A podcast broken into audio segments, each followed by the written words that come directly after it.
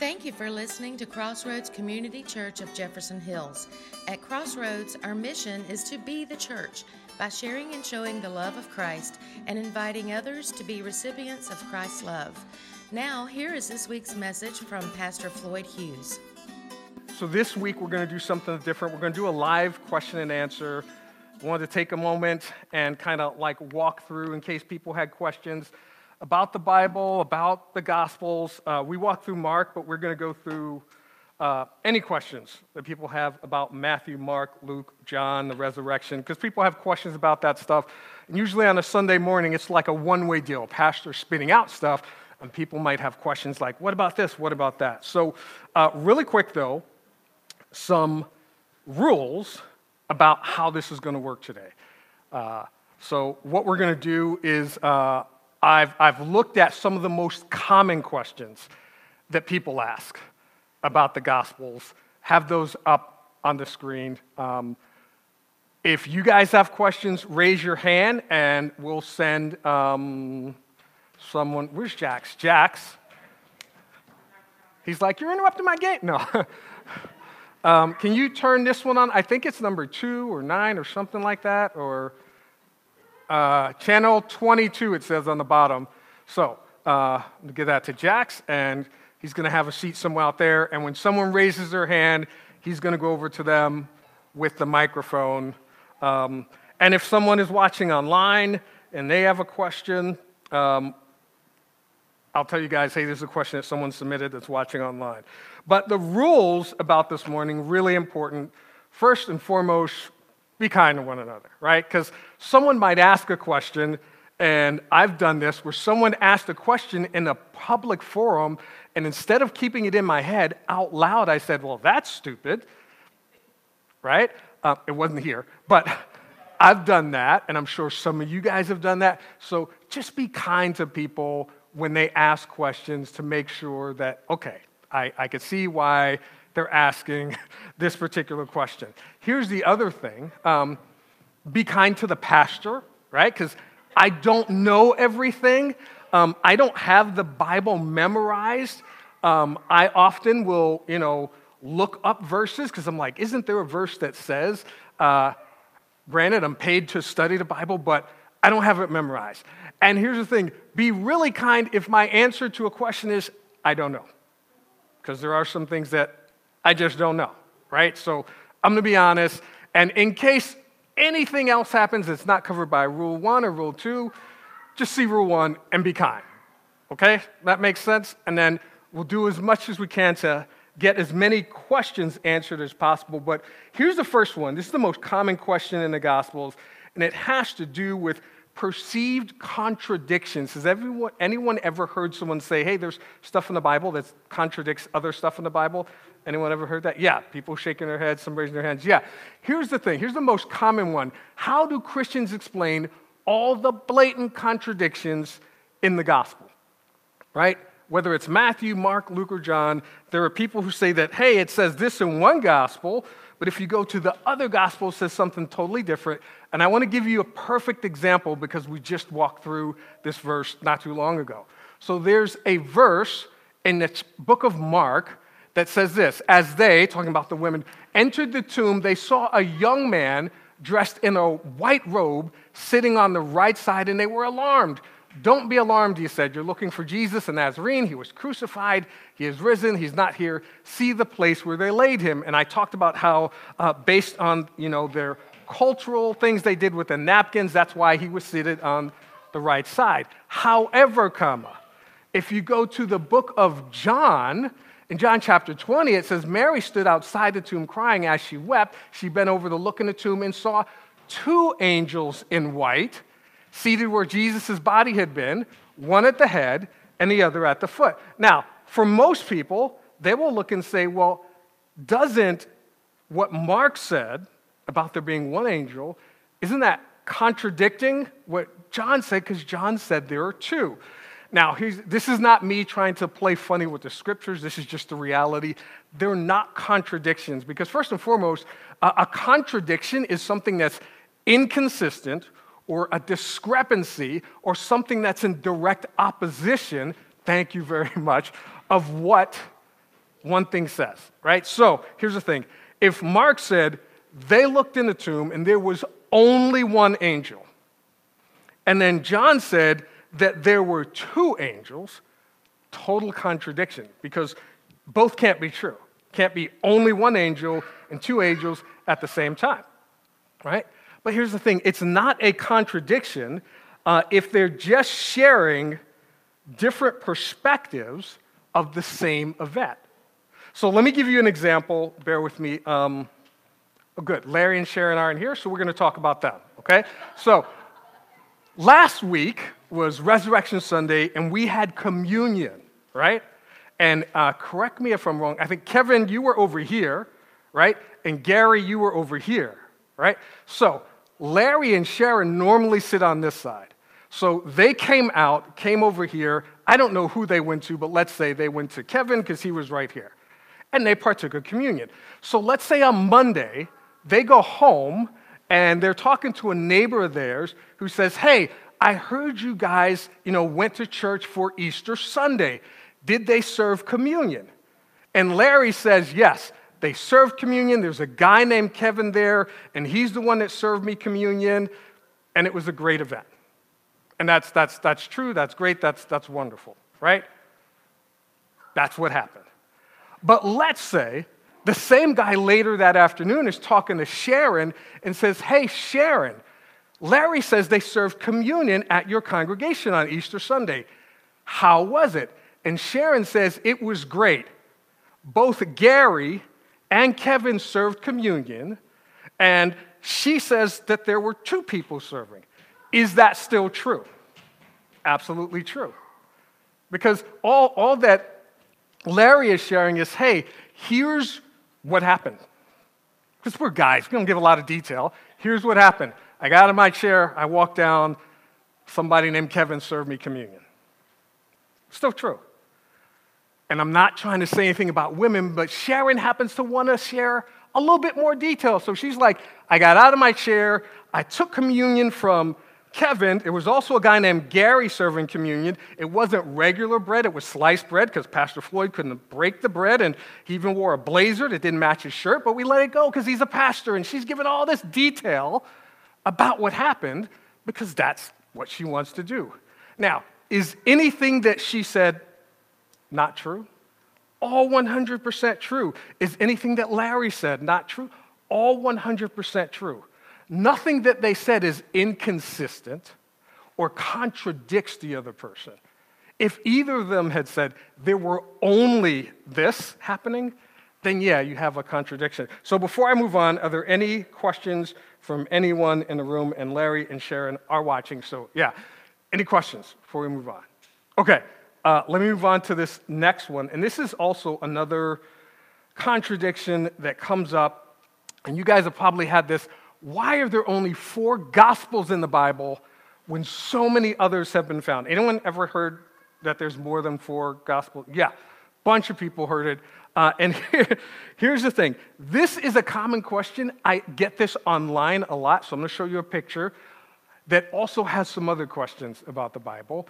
Um, and forgive me, that is my big shiny forehead in the picture. But this is what this person asked. They said, Hey, because I had posted a video talking about the Gospels and the resurrection. And, and they said, Hey, well, first, man misinterpreted the Bible several times over, for one. Has anyone ever heard that? That we have misinterpreted the Bible? Here's the thing we have not mistranslated the Bible. Every single day, people misinterpret the Bible. People will read something in the Bible, run it through the filter of their personal uh, upbringing, perceptions, worldview, political view, cultural view, and then come out with, oh, doesn't the Bible say this? And they don't just do that with the Bible. We're human. We do that. If, if like, Bill tells me something and I go to tell Christy, it's usually never going to be word for word. It's filtered through my personal preferences, things, life experiences, cultural, blah, blah, blah. Here's what Bill just said. We're human, we do that. So the Bible has not been mistranslated, it's misinterpreted every day because that's what humans do. Uh, the King James Version is very different from the original Hebrew and Greek, uh, they say, and that is a part of the translation. Um, under your seats and on your tables, there's one called the New International Version. The ones that we are buying for the uh, Life Recovery Group is called the New, New Living Translation. I forget which one it's called. New Translation. It's another version. Uh, there's a, when I study, I use the English Standard Version. I also use the Complete Jewish Bible. Those are not translated. It, it, when you're translating from another language, right? Uh, sometimes they do it word for word. That's where you get weird sentences that don't quite translate into English because it's word for word. Sometimes they do it thought for thought. Here's the thought that's being translated when they translate it into English, and so they write out that thought. Sometimes they do it sentence for sentence. This long sentence, here's what they're trying to say, and here's what it means. So the King James Version is very different from the original Hebrew and Greek because it's a different language. It's not going to be exactly but to the extent possible, they're translated either word for word or thought for thought. And when there are things that they couldn't find correctly, you'll find a little note in your Bible that says, We're not sure what this word means, or this could be translated this way, or this word has multiple meanings because they're trying to communicate the truth of how they translated it, right? So, um, and the other question they ask is there were 50 plus gospels, not four. There's actually way more than 50. If you pull out your phone and Google it if you want to, you'll find way more than 50 gospels. Now, here's what we need to understand the word gospel, used in the Bible and used during Jesus' day, is the Greek word, I'm going to butcher this, euangelion or euangelion, which means good tidings or good news. That, that's what the gospel means. So, Matthew, Mark, Luke, and John, they're often referred to as the gospels because they're the good tidings or the good news of what the, about the life of Jesus Christ, right? Now, that word wasn't specifically used in the biblical context. It was in use way before anything in the Bible was written because, and I said this when we started the Gospel of Mark, Normally, a king was the only one who would have one of his heralds use that phrase. So, someone would show up in a town, they would open a scroll and say, Hear ye, hear ye, the gospel of King Herod, the gospel of the almighty Emperor Caesar, the gospel of this king or that king or so and so. That was the only time it was used. But then, Mark, when he started his book, he starts it with the gospel of Jesus Christ because he doesn't want to tell you about some earthly king. He wants to tell you about the good news of the eternal King Jesus Christ. So, Matthew, Mark, Luke, and John are referred to as gospels because they were books that God chose to include in his word. Now, there are many other gospels, right? There's the gospel of Joseph the carpenter, the Gospel of Thomas, the Gospel of Mary, I think that's Mary Magdalene, the Gospel of Judas, Philip, the Gospel of the Egyptians, Nazarenes, Hebrews, on and on. There's one that's more Catholic called the Gospel of the Perfection. There's a bunch of different Gospels. It would be the equivalent of saying, hey, uh, just like we call it the book of James, the book of uh, First Ephesians, the book, or Ephesians, the book of First and Second Corinthians, but there are lots of other books called books. Why aren't they in the Bible? Here's why they're not they are not inspired by God.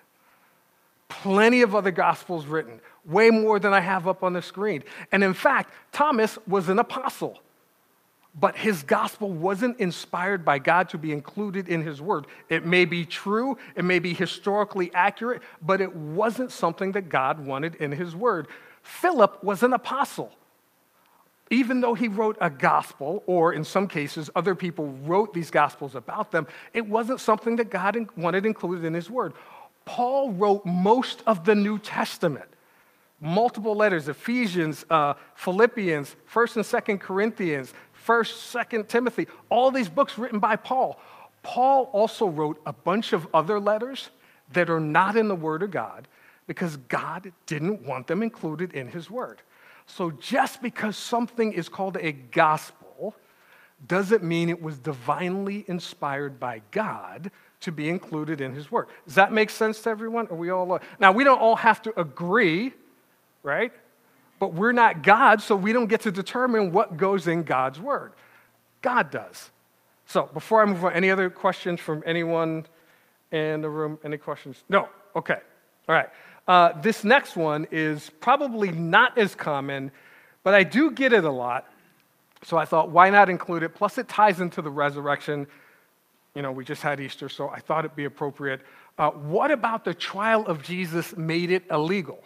Wasn't he tried in a court of his peers, just like people are today? First and foremost, the court system we have today was nothing like the Judean court system. Theirs was 100% religious based, based on the Word of God. And I say that, and then 100% also based on their traditions and their customs that they thought revolved around the Word of God, right? So the first thing, uh, that trial was illegal because any capital offense, a capital offense meaning someone's going to lose their life, like you could die for this, any capital offense, uh, legal proceedings could not take place at night. That doesn't make sense to us. Anyone remember that show, Night Court? Okay, me and one other person used to watch that show regularly, but it's funny. I think there's a remake starring one of the ladies from Big Bang and John Larroquette still in it. But uh, they have courts where, especially in big cities, you know, if someone gets arrested here, there's not a judge sitting at the Jefferson Hills Borough Building waiting to like do anything with them. It's like come back in the morning.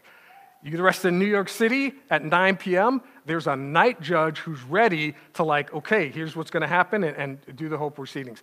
According to the Jewish system, especially with a capital offense, like this is a trial where you will lose your life if found guilty. It could not happen at night.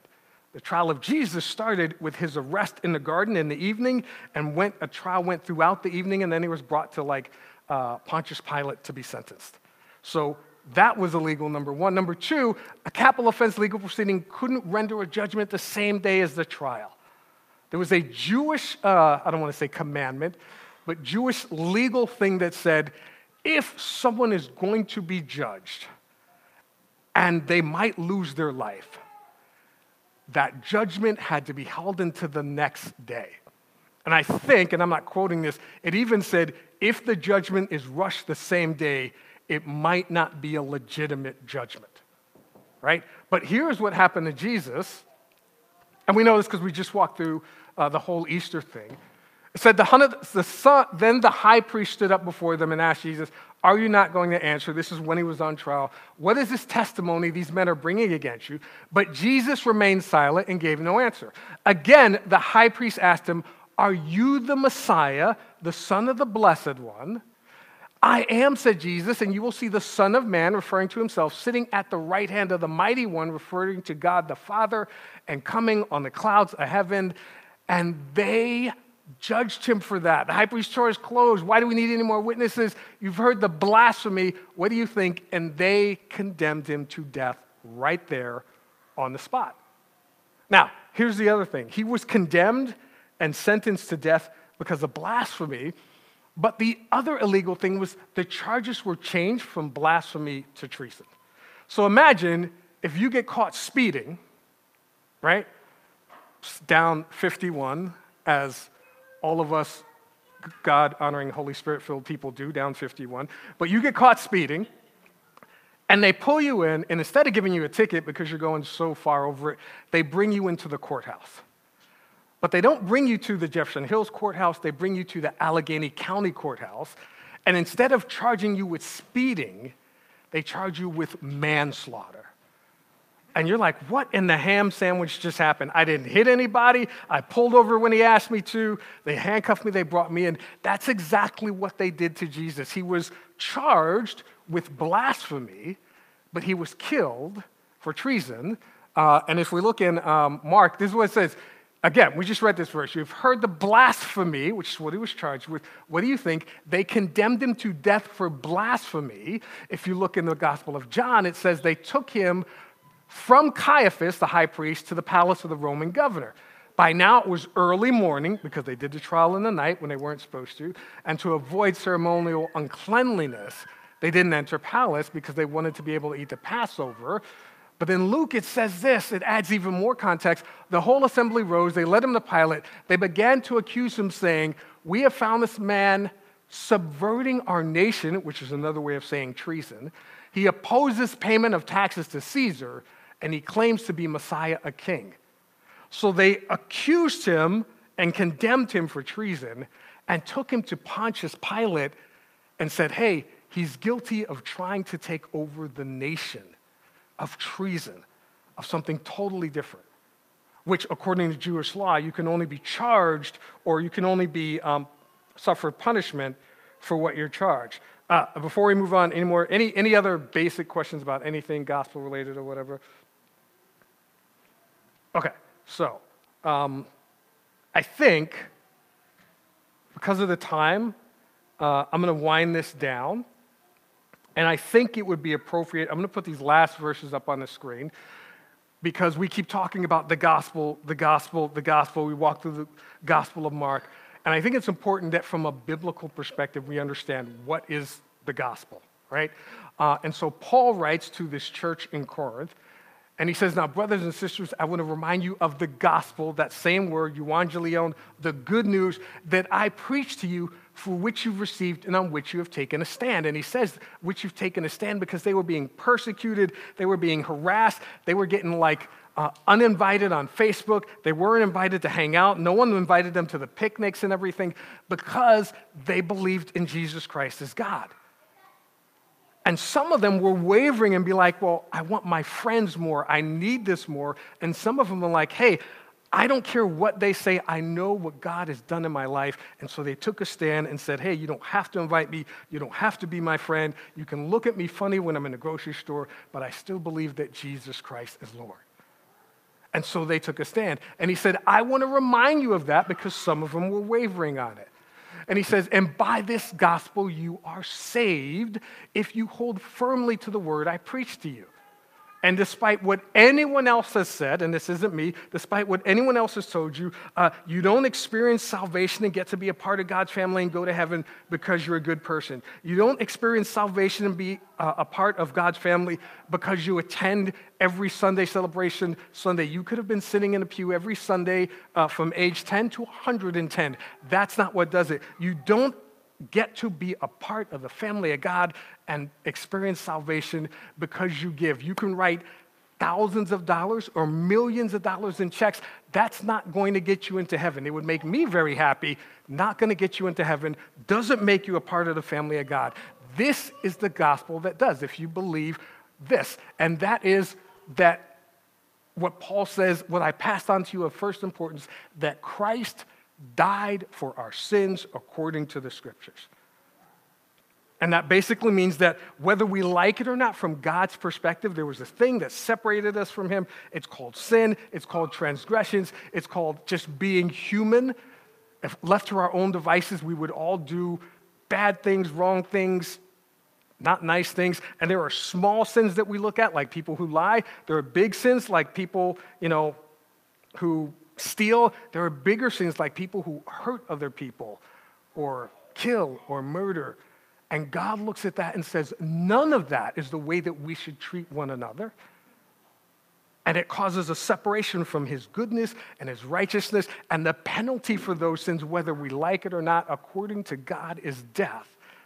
And so, what Paul says is that Jesus Christ died for our sins. He paid the penalty for us. And it was foretold according to the scriptures, hundreds, and in some cases, hundreds and hundreds and hundreds of years beforehand. And then he said this that he was buried, that he was raised on the third day according to the scriptures. It's not just that there were hundreds and hundreds of years beforehand things saying that this was going to happen, and then it happened. It was also uh, that he didn't just die, that he rose from the dead to prove it. And then he says this,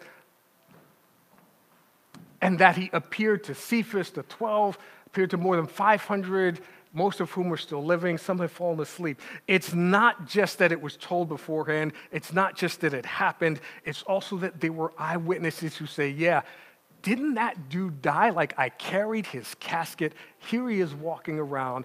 Surely this must be the Son of God. And when Mark and I were doing our Good Friday podcast, we were talking about the fact that even though there was so much evidence that this gospel is true, that Jesus died according to the scriptures, he rose from the dead according to the scriptures, and that many people saw him. And there's so much historical and biblical evidence to attest to that. There were two people who put their faith and trust in him as God without any of that evidence. The first being the thief on the cross, who just looked at him and said, You know what? Remember me when you come into your kingdom, not an earthly kingdom, because he knew that he was going to die just like he was, but your heavenly kingdom. So he believed that he was God. And then the centurion who stood there and saw the evidence, saw the blood and water streaming out of him, saw him crucified, saw the earthquakes, saw all these things, and said, Surely this is the Son of God. This is the gospel that we take a stand on. This is what the church believes. That gospel is what changes lives. That gospel is what helps people restore families. That gospel is what helps break people out of addictions and strongholds. And that's the gospel that we believe. So I'm going to ask you guys to stand and we're going to close with a prayer. God, we're so grateful for your word, for the gospel that does provide truth and that changes lives. We're so grateful that you loved us enough that you sent your son to die upon the cross to pay the penalty for our sins. We're so grateful that you don't ask anything from us except that we be willing to do what your word says and take a stand and tell people this is what we believe. And we pray that when we do that, we do it respectfully, that we don't pe- beat people over the, head the, over, over the head with the Bible, that we don't force our views on other people, but that we are willing to tell people that there is a God who loves them and sent his son to die for them. God, we thank you so much for everyone that is gathered here. We pray that you would bless us as we go, and we pray this in the name of your son, Jesus Christ. And everyone said, Amen. Amen, amen, amen. We hope you enjoyed the message. If you did, please leave a comment on our webpage, crossroadsofjeffersonhills.com, or our Facebook page. You can also join our Sunday celebration every Sunday at 10:37 a.m. We look forward to hearing from you online or in person. Thank you and God bless.